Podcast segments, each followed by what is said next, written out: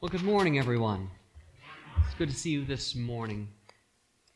The author of James begins his letter by saying, Dear brothers and sisters, when troubles of any kind come your way, consider it an opportunity for great joy.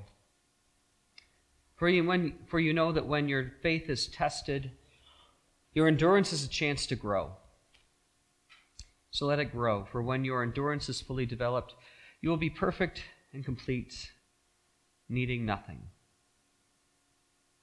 My friends, we gather this morning for a time of worship um, in a day and an age when our faith seems to be daily tested in so many different ways, whether it be blizzards and ice, or faith and politics, or family, or anything and everything under the sun. And so today I invite you to just leave your burdens at the door, and if you came in with them and brought them to your seats, as we stand to sing this morning, I invite you to go ahead and walk out and walk back in if that's what you need to do. Um, but to just be at peace this morning, um, be at rest as we worship our Lord and our God who loved us enough to send his Son for us. We are one church meeting in two locations. Our mission and vision is to connect people with the love and life of Jesus Christ. That's why we're here, it's why we exist. Um, we are in our third week in our series on James, a faith that works. And today we're going to be talking about our favorite sin, because um, everyone likes talking about sin. It's one of our favorite three letter words. But today we're going to be talking about a favorite sin. And James, we, we've looked at this, this idea of trials in our lives and what this whole epistle is about, this letter is about having a genuine faith, a faith that works in the real world. And, and, and James is not bashful and, and just hitting the nail on the head when it comes to the realities of real life and what it means to have faith in the real world. And James continues to push buttons as he gives a scenario in the second chapter in the church. And let's just say he, he, he kind of calls out a couple of ushers and greeters in the church and how they respond to some people that come into the church. Um, maybe not in a very good way. Um, and then he calls them out for sinning or, or for not acting the way God would have them act. Because we don't like to use that word anymore. And so we're going to talk about our favorite sin, um, or the favorite sin today, as James would have it, and connect it to Christ's teaching. This is actually the second and final teaching in the letter of James where he talks about something that Jesus teaches, which is why a lot of um, scholarship didn't like the book of James, because he doesn't talk about Christ very much. Um, but this is the second and final time that, uh, that the author talks and references Christ. And so we'll be looking at a little bit of Jesus' teaching today as well. So I'm excited, as you know, because I love James. Um, and so we'll get to that here in a few minutes. But before we do, let's take a moment to pray together. Heavenly Father, we are so grateful to be in your house, to be in a place where we can freely worship you. God, we ask that you would just come into this space, let your Holy Spirit descend on us to, to be present with us, to work and move in our hearts and our minds and all of our being, so that we would come to experience you in a new and unique way, that we would be moved by you and transformed by you through the words, through your word, through the music, through the, through the breath of your Spirit, Lord, that we would come to experience you. Transform us from the inside out, Lord. It's in the name of your Son and our Savior, Jesus the Christ, that we pray. And everyone said, Amen. Lord, may the words of my mouth and the meditations of all of our hearts, Lord, may they be found acceptable in your sight, O Lord, our rock and our Redeemer. Amen.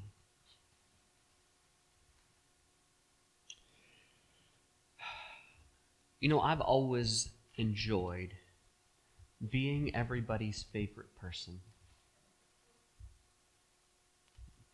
I'm glad one person in the room laughed. I really am. My mother um, always enjoyed me the best out of all of my brothers. Um, but I am the baby, you know, and so being the favorite in the family is, is, is a hard thing to be. Um, it really is. But, um, you know, the oldest in the family is always the perfect child until the baby is born. Um, but, you know, after that point, it's just the cross I bear, you know. Come on, people. Oh, well, they didn't want me to get a big head, you see, is what it is. Now, my kids ask me, though, Daddy, who's your favorite? Know, who's your favorite, Daddy? And I say, well, you know who it is. I love all my kids, but I love them differently. Um, but there's, you know, there's a joy of being the favorite. You know, there's, when we, our, our favoritism changes and shifts as, as as our life changes, you know, there's the firstborn, it's our favorite child until we have another baby, and then maybe it's not. Um, and then there's your only daughter, and then that's your favorite daughter until you have another daughter, and then you don't know what to do. Um, or your only son, or you don't have a son, or your only child, or, or your first car is your favorite car, unless you don't like your car, but then you're just glad to have a car. And, but it feels good to be picked first. I remember when I was a kid in school, and, and there were times when I was picked first. But then there were times I wasn't picked first, and I didn't like that as much. Um, there was times I was I was picked in the middle. I don't know if, if, if things are the same in school anymore, but um, when I was a kid, um, we would play sports in school, and we would have recess all the way to like sixth grade because I went to a K six school, and so we would go out. The the little kids went on the front playground, and the big kids went on the back playground, and we would have teams, and, and you would you would choose the two best players to be captains does this sound familiar? And then the captains got to pick the team. And whoever was like the, the best players or the best friends, one or the other, would be the first picked. And then if you were the first picked, you got to help choose the rest of the team. You'd be like, okay, pick Bobby, pick Bobby. You got to have Bobby, right? And, and, and so you got to help pick the teams and you'd pick the two sides of the teams. And, and what you wanted to be is that either that best friend, so you got preferential treatment, or you wanted to be the best player that you got picked second. Because it was always the best friend that got picked first, and then it was the best player that got picked second. And so if you're the tall kid when you're playing basketball, you would just stand there like, yeah, I know, I don't have to worry about it, I'm going to get picked. Or if it was kickball, man, we had some hardcore kickball games out there at PW. But you know, we all went to school late at PW so we could play football. Except for me, I was in band. But that's besides the point. Loved being the favorite. Loved being the favorite. Hated being picked last. I was on the Quiz Bowl team once. I got one point the entire season, and the only reason I got to play is everyone got sick. Hated being picked last. But there was a girl I liked who was on the team, so. I was reading an article a while back about indirect and inadvertent racism. I know it's a big jump, but just bear with me for a minute. Um, and it was, it was about the unintended ways that um, we segregate ourselves. And the premise of this was that was talking about um, being being a white male. This this spoke to me, but um, um, the unintended ways we segregate ourselves. It was talking about the social networks that that that white males put themselves in when when applying for jobs. And it was it was talking about how um, white men create social network groups for themselves. They have clubs and organizations. They have, they, and they have throughout the last 50 or 60 years. There's, there's elk clubs, and then there's the, the Masons, and there's the, and there's these, these social groups. There's the Rotary, and there's, there's church groups that are based on likeness of mind and character and, and, and things. And, and, and you'll have these, these groups within a community that base around like-minded individuals. And you'll find when you go into a community that you'll find the same racial demographic in those groups, like in a church. Even in the United Methodist Church, when you look at it, um, and even in our conference, there are white churches and black churches, and there are very few mixed race United Methodist churches. Which doesn't surprise us because you can have a you can have a mixed race church if it has one culture. But as soon as you start mixing cultures, things get a little dicey. There's one church in Lansing that's doing it very well, um, but they're working really hard at it, and they have been for years. And, and I know one of the pastors there, and just amazing ministries they're doing there. Um, but at any rate, that's another story. Point of the article was when you go to get a job, what I was taught as a kid, it's not what you know. What is it? It's who you know, right? It's who you know. Um, and I'm, i was thinking back to my, my youth and, and the jobs that I've had in the past and the organizations that I've gotten involved in. And, you know, it, how many times have I been offered a job or been in a network where I've been connected with somebody because I knew someone or I was the favorite? I thought about my first corporate job or my first, uh, my first technical job where I worked in electronics.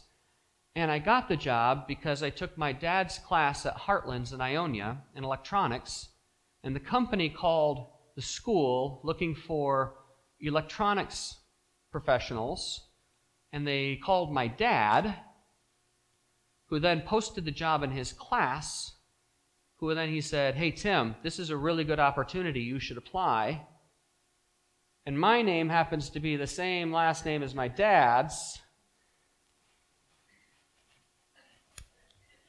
And so I got the job out of everyone in my class. Feels good to be the favorite. You get the job, and you know the right people. Everyone's one step removed, type of a thing. You know, this is the way my family raised me. It's not what you know, it's who you know. But what about everybody else? What about a close friend of mine was highly, highly qualified in his current workplace, but didn't get the promotion because he wasn't a part of the family that owned the business. And the second cousin, twice removed, who had no experience, got the management job. What about the person who didn't get the raise because they weren't on the golf league? What about the not so good candidate who wasn't in the good old boys club. Because let's be honest, that still happens, doesn't it? It, it, it, it still happens. It's, it's not like that's gone away. Like we, we want to pretend it has. Like we have equal opportunities and all that stuff. That'd be great and all, but it's not, that's not happened. You see, we like favoritism when it swings our way. We like it when it happens to us. But in all honesty, we despise it when we fall victim to it. We hate it with a passion of a thousand burning suns, as I used to say. I heard it with a passion of a thousand burning suns. I don't even know what that means, but I used to say it all the time. More importantly, though, as Christ followers and as a church, as a church, as a people of God, as the body of Christ, how does favoritism impact us in our mission, our mission and vision to connect people with the body of Christ? With the love and life of Jesus Christ here in St. John's. And that's where we're going to go today. That's where we need to dig deep. And that's where James takes us in chapter 2. My dear brothers and sisters, how can you claim to have faith in our glorious Lord Jesus Christ if you show favor you favor some people over others. My dear brothers and sisters, how can you claim to have faith in our glorious Lord Jesus Christ if you favor some people over others? Can you be a follower of Jesus Christ if you show favoritism? It's a good question. Can you or can't you? And it's important that we uh, actually ask this question because our, you know, our livelihood as people of faith actually really depends on this because I'll be honest with you, I show favoritism all the time. All the time. I have my favorite people that I like to hang out with. I have my not so favorite people that I choose not to be around all the time. Not just at home, at church too. Don't worry, it's not you. They didn't make it to church today. Wink, wink. So, in the Greek, because we all like to speak Greek, the word favor that's translated also means partiality. And partiality literally means, if we were talking a literal translation, it means to recognize somebody by their face. So to see someone by their face. And so I don't know if you have an iPhone. I have an iPhone 10. And my iPhone 10 has face recognition. Does anyone else have face recognition on their phone? Okay, so face recognition software on phones allows you to unlock your phone by looking at your face. No, the phone looks at my face and it unlocks my phone. If you were to grab my phone and look at my phone, it would not recognize you. Right? It wouldn't unlock my phone. You're my phone because it only recognizes me. That's partiality. Right? It recognizes only me. That's, that's favoritism. It only sees me. It judges by my appearance or my eyes because they're beautiful, my chin, my lips. Face recognition software, the best modern context analogy for favoritism in a literal translation of the Bible of favoritism or partiality. It accepts one person but not another based on appearance. So, a more relatable way of asking this question that James is asking is Do faithful followers of Christ judge others by the way that they look? Do faithful followers of Jesus Christ judge others by the way that they look? And honestly, the simple answer is no. So you can just tone out the rest of the message today. Check out and go home now. Because I'm sure I'm not going to say anything else important. I'm kidding, Beth. Pay attention, don't fall asleep. because here's, here's the thing faith and favoritism don't mix. Faith and favoritism don't mix. This is point zero on your notes guide this morning. You get to write that one in on your own. You're lucky. The folks who get to pick this up later in the week, they don't get to know this. This is insider information. Why can't faith and favoritism mix? Why? It seems so natural to us. It's, it, it's like something we do automatically. They're just like me. I want to be around them. There's someone I aspire to. Mom always said, I'm going to be like my five closest friends, so I need to choose them carefully. Well, here's the thing it has to do with, it truly has to do with the way things are right now in our world and, and the way that they are meant to be and the way that God men, means them to be. You see, God has an intent for humankind, an um, intent for humanity, a way, a created way that they were supposed to be. And, and then there's an impact of humankind's sin.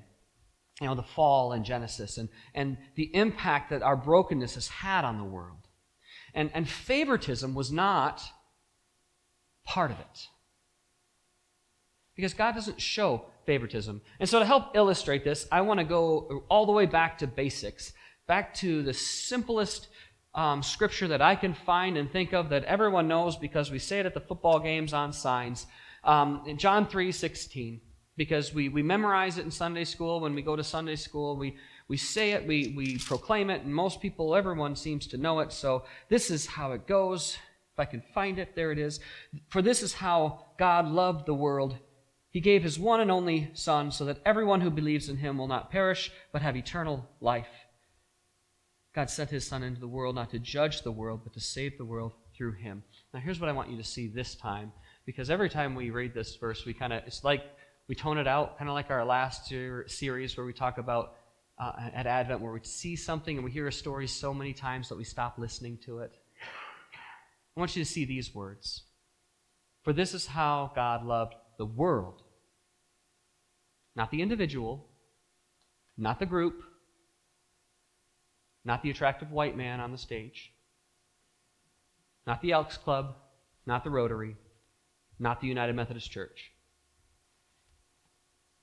He gave his one and only Son so that everyone who believes in him, everyone who believes in him, everyone who believes in him, no matter what race, nationality, what border they live behind, because God created the world and humankind, and people created borders.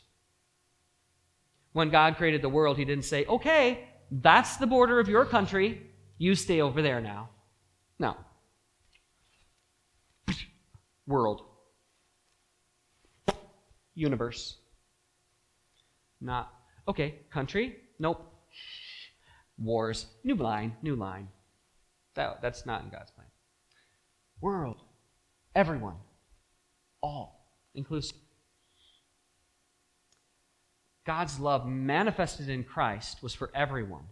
And everyone means a diverse group of people. That means a bunch of weirdos, nut jobs, and crazy people like us. Notice I didn't say like them. because I inherit two of those qualities I just said. So that means you are one of those qualities and you can choose yours. The body of Christ, the church, Redeemer Church, the St. John's campus, we are a diverse family of God. We are a diverse family of God. And that's our second point this morning. The church is meant to be a diverse family of God. And so James gives this illustration. This illustration that is pretty heavy. So, all of the ushers and greeters who are here today, is going to be tough on you, but I know it's okay. You, you, I, you're strong people. It'll be all right. For example, suppose someone comes into your meeting. Another, another word for, for meeting could be your worship service. Dressed in fancy clothes and expensive jewelry, and another comes in who is poor and dressed in dirty clothes. If you give special attention and a good seat to the rich person, but you say to the poor one, You can stand over there, or else sit on the floor. Well, doesn't this discrimination show that your judgments are guided by evil motives? So we have this scenario two characters, one rich and one poor, enter the worship center. The rich person comes in, and they march down the center aisle, flamboyantly showing their, strutting their stuff. They got their bling on, they got their chains and their gold and their, maybe their big old hat, and their peacock feather coming out. You know, rich folk my cousin's a multimillionaire and, and he wears ripped up blue jeans and a t-shirt every day so i don't know what rich folk like that wear but in, in scripture there's, there's uh, references to the gold ring that the person wears and so all the glitz and glam and the usher responds by saying, Oh, come here and sit in front, the best seat in the house. I also see myself in the, like having the nosebleed section versus the box at the sporting event having the best seat in the house. Then, at the same time, mind you, after worship has started, this is not like at before surf when at church, when everyone comes in and gets coffee and kind of fellowships. This is like, oh, the sermon's already started. Someone came in intentionally to get attention, to cause a scene. At the same time, though, a homeless person comes into church. Someone off the street. So we got glitz and glam, we got stains and stink. Right? Same usher. Whoa. Whew. You need to sit back, man. You just. No, you, you need. Just go and sit back. Favorites like this, it shows, it shows everyone your evil motivation. That's what James is saying. I was reading the book Under the Overpass a while ago. It's by um, Michael um, and his friend Sam. And what they do is they spend six months in six cities living as homeless folks. They, they are in college and they kind of drop out of college for a year. And they want to test their faith to see if they truly have faith in God. And, and they go for six months and they live in different, these different big cities living on the streets with no money and they panhandle and, and they, they survive, they get through it. In one city, um, Mike has a blister on his foot that gets infected. And so they go to church. They go to church every Sunday in a different church to see how they're received and everything. And they go to this church, and all he wants is to get someone to help him get to a clinic or something where he can get some antibiotics for his foot because he can't walk anymore on his foot because it's all infected. And um, he went into the service, and the usher told him he had to leave. And after the service, and that they don't do that kind of thing there. They don't help with that. He told him to leave another um, in one of the other cities they spent the night on this large church campus outside the door um, and it was friday night to saturday and on saturday morning he was they woke up on the on the front steps uh, or the back steps of the of the church and um, they were all bundled up and there was this big all this noise it was first thing in the morning and they were unloading all these trucks and these catering things and and there's this smell of food and they were starving they're so hungry and and this they were like, oh, there's so much food coming in and out with these caterers and, and people setting up tents and chairs. And, and I was like, maybe we can just stay for a minute and see if we can get something to eat because it's like a mile to get down to the main drag to start panhandling for food because we don't have any money. And this, this guy comes up, you know, a nice t- shirt and tie from the church and says, You got to leave. we're, we're having a party this morning and we're serving breakfast, and you can't be here. And so they get kicked off the property and they, and they walk the mile to downtown and, and they, they start panhandling. And, and um, the next morning, it was Sunday, and they decide, oh, we got to go to church. And they knew exactly where they wanted to go to church the next day. And so they go back to that church and they sit through worship. And um, after church, that guy finds them and comes up to them bawling and apologizes because he's the director of outreach.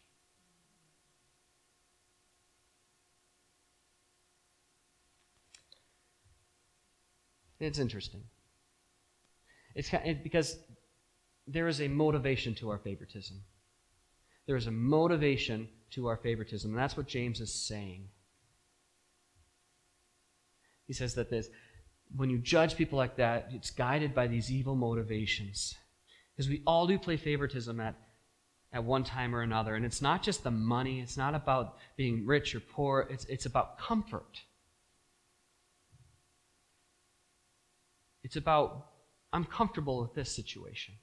I'm comfortable with the people I know, the people that are like me. And honestly, this is so far out of context for us. And we don't have a lot of billionaires walking through the door flaunting their money around, nor do we have a lot of homeless people walking in um, that we're pushing into the corner. You know, I would like to say our ushers are trained better than that, too. And that we have awesome greeters and ushers here that would never do that.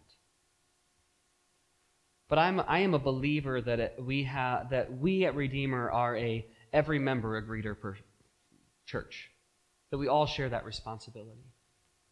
So let me give you a, a, a different context of this that is more like us here in St. John's. Let me set a, a realistic scenario for our present context. And this is why we took the Pew Bibles out from in front of you. So you can't throw them at me. A lifelong church member walked into the church late in the middle of the worship service and made a scene as they walked into the worship center well after service had started. And at the same time, a first time guest came into the church. If the ushers and greeters show favoritism to the lifelong church member and give them priority over the first time guest and ignore them, well, then the evil motivations of your heart have been shown. What is our motivation as a church for our favoritism that we show? Who gets priority here? Because there's a reason behind our favoritism. There's always something beneath the surface. And that's what Jesus was explaining when he stood in front of the folks in the temple and he said, So why should you be angry with me for healing a man on the Sabbath? Look beneath the surface so you can judge correctly. So, what is the underlying issue? the fourth point, or the third, is that we have to see the difference between.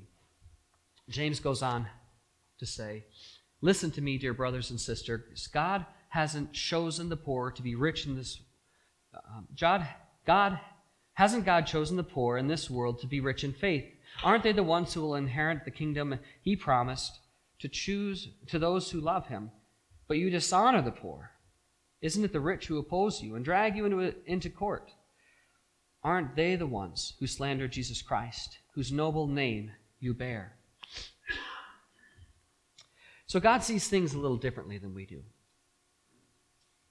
We already know this because James has already kind of said that, you know, and even like when we talk about trials, you know, like we see trials as a bad thing and testing as a bad thing, but God sees it as a way of proving who we are in his eyes. So God sees things a little bit differently. And God views, his, views material wealth and possessions a whole lot differently than we do. Or we see them as, as success and failure in life. God sees them completely differently.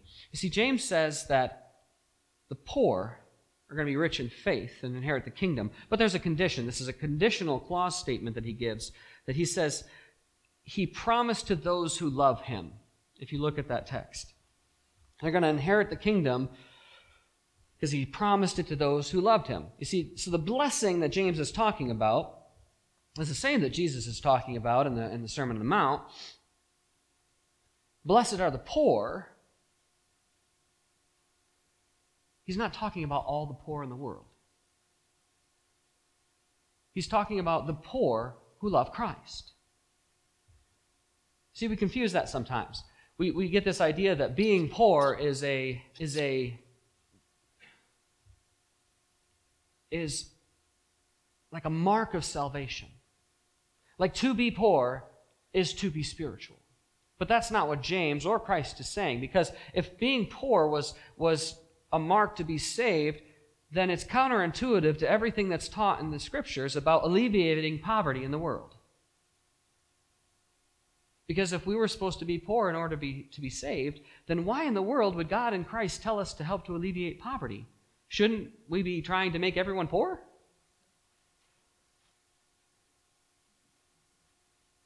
It's kind of like that old clause that the theologians argued about. Well, if, if you truly are innocent before a certain age, shouldn't we kill all children? So we guarantee their salvation? It's the same kind of clause. Poverty is not a condition to salvation. God views poverty in this world completely differently because poverty gives us an opportunity to trust and rely on God even more. And that's why it helps because we depend on God more. When God talks about being rich and poor, most often in the Bible, he's referring to spiritual poverty and spiritual wealth because being rich in the world often leads to spiritual poverty, and being poor in the world often leads to spiritual wealth. But it's not every time, all the time. It's kind of like a stereotype is never always true. Never always. I don't think that's proper grammar. But you understand what I'm saying. God's ways are not our ways. God's views on wealth are not the same as ours. Remember what Paul said in 1 Corinthians chapter 1. Remember, dear brothers and sisters, that few of you were wise in the world's eyes or powerful or wealthy when God called you. Instead, God chose things the world considered foolish in order to shame those who think they are wise. And he chose things that are powerless to shame those who are powerful. God chose things despised by the world, things counted as nothing at all, and used them to bring nothing that what the world considered important. So James moves to why favoritism and faith don't mix. So we're going to get to the capstone here and the main point, and that's the love law. Ooh, that sounds exciting. It is. This is the capstone. This is why it's actually important. So if you haven't been listening and you toned out the rest, this is a good time to time, come back in. Yes, indeed, it is good when you obey the royal law that is found in the Scriptures. Love your neighbor as yourself. I hope you've heard that before because it's important. It's good to do this, James says. Why? Well, it's in the Bible. Remember, things are not in the Bible because they're true. Things are, tr- are, things are not true because they're in the Bible. They're in the Bible because they're true. Things are not true because they're in the Bible. They're in the Bible because they're true. Jesus said that this is the greatest thing we can do. This is the second and final reference to Jesus in, in James. And so this is what happened in, in Mark 12. One of the teachers of G- religious law was standing there listening to the debate, and he realized that Jesus had answered well, so he asked, Of all the commandments, what is the most important?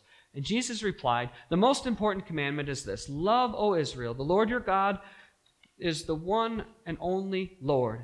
And you must love the Lord your God with all your heart, all your soul, all your mind, and all your strength. The second is equally as important. So, equally as important means balanced on the same scale, equally the same. Love your neighbor as yourself. No other commandment is greater than these, meaning both of them, these, the two. So, why is love your neighbor as yourself so important?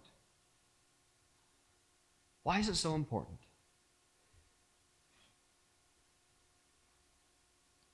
The reason it's so important is because of its grounding in the Levitical law.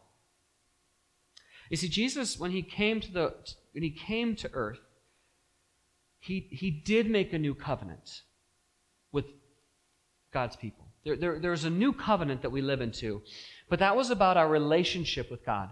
See, his purpose was not to get rid of the Old Testament, which is why, in fact, that the majority of this here, uh, there we go, Matthew 1, uh, Matthew 3, close enough. The majority of this Bible is still bound together. Because Jesus' new covenant and all this stuff here is important, yes, but it's not to supersede this. His purpose was not to get rid of the Old Testament. In fact, Jesus said in Matthew 5 17, Don't misunderstand why I have come. I did not come to abolish the law of Moses or the writings of the prophets. No, I came to accomplish their purpose. See, the governing law of the Old Testament, the, the, the Pentateuch, those first five books, called the Israelites to love their neighbor. That's where it came from.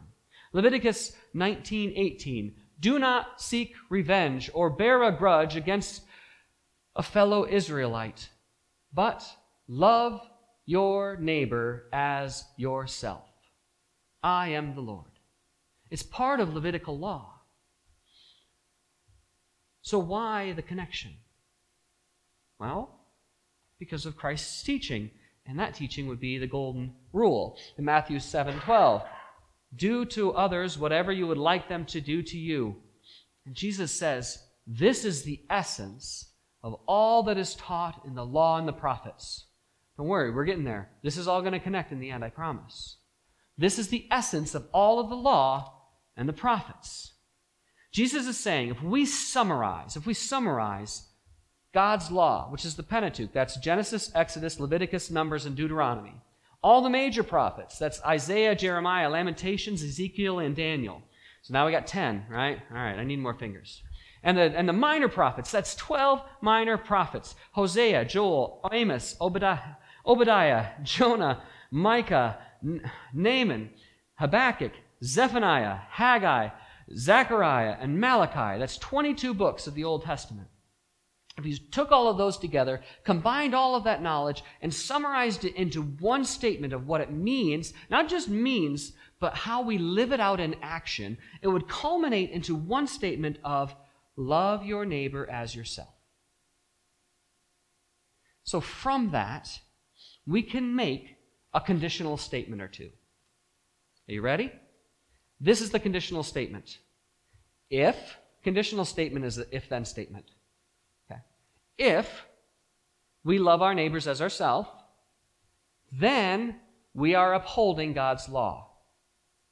God's law being the Old Testament laws of Moses and the Pentateuch and the Old Testament prophets, those 22 books. If we fail to love our neighbor as ourselves, then we are not upholding God's law, those 22 books of the Old Testament. Just generically, in summary.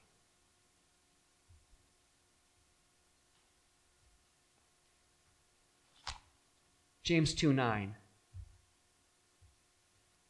But if you favor some people over others, you are committing a sin. You are breaking, or you are guilty of breaking the law.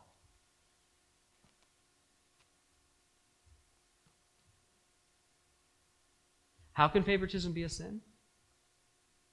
How can partiality and giving preference to others based on appearance mean that we are breaking God's law? Let me ask you Are you truly loving your neighbor as yourself? And let me tell you how I define neighbor so you know the definition I'm using. Any person you come in contact with, the person next to you, the person you come across at any point in your life as your neighbor? Are you truly loving your neighbor as yourself if you give preferential treatment to some and not to others? Paul said this Owe nothing to anyone except for your obligation to love one another.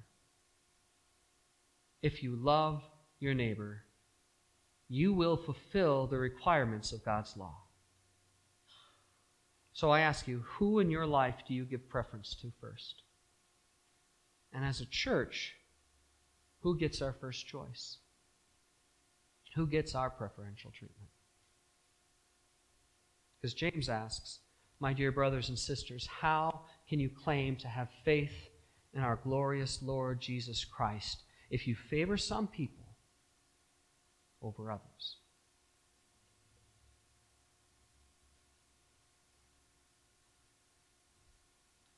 Heavenly Father, I ask that you would be with us as we struggle with this. As we struggle, as we show favoritism to those that we enjoy being around, and as we push away those who make us uncomfortable. God, we ask that you would give us the grace that we need to reflect on our own lives, our lives as a church, our lives as family members, but most importantly, Lord, as lives as your children. Give us the strength that we need to love all that we come in contact with as you have loved us. Because we love, because you loved us first. It's in the name of your Son and our Savior, Jesus the Christ, that we pray. Amen.